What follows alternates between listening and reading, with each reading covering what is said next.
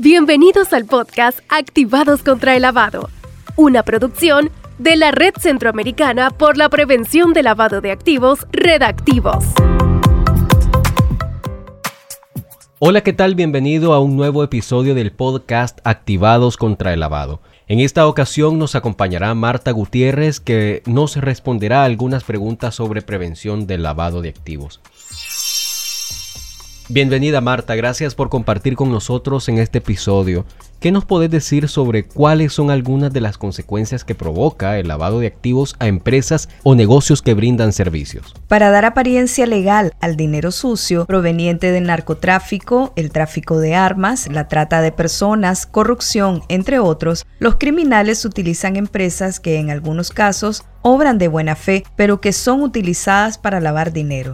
Para evitar esto, las empresas deben, por una parte, conocer muy bien a sus clientes, indagar, por ejemplo, sobre el origen y destino de los fondos que estos tienen y la o las actividades económicas a las que se dedican y que les permiten obtener recursos. También deben monitorear y evaluar el comportamiento de sus clientes y con ello estar pendientes de las señales de alerta que estos le generen y en caso de que estos intenten o realicen una operación sospechosa, hacer las indagaciones pertinentes y si fuera el caso, reportarlo ante la entidad reguladora para una investigación a profundidad.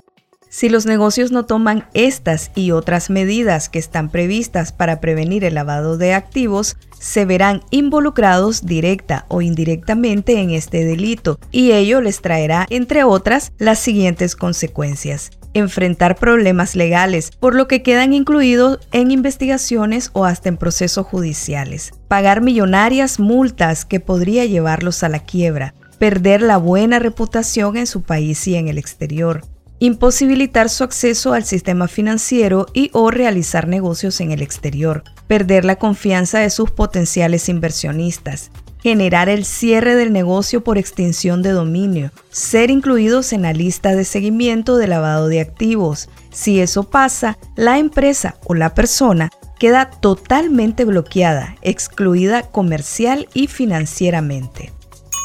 ¿Y qué medidas podemos tomar para evitar ser involucrados en el delito de lavado de activos?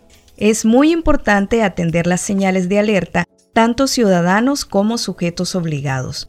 Elaborar y seguir los manuales de prevención, aplicar la debida diligencia del conocimiento del cliente y elaborar el perfil integral del cliente y las personas naturales también pueden establecer medidas como no involucrarse en negocios que no entiendan su operación o que prometen grandes utilidades fácil y rápido a cambio de pequeñas inversiones.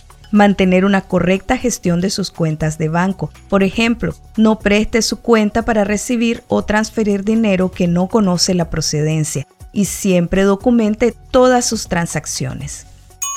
Marta, ¿quiénes podemos participar en la prevención del lavado de activos? Todos debemos estar alertas para prevenir el lavado de activos, desde las autoridades que conforman el Consejo Nacional contra el Lavado de Activos, los sujetos obligados, personas o negocios y la ciudadanía en general. Debe ser un tema de corresponsabilidad y nos debe de competir a todos, porque realmente el delito de lavado de activos afecta las diversas aristas de la vida en sociedad.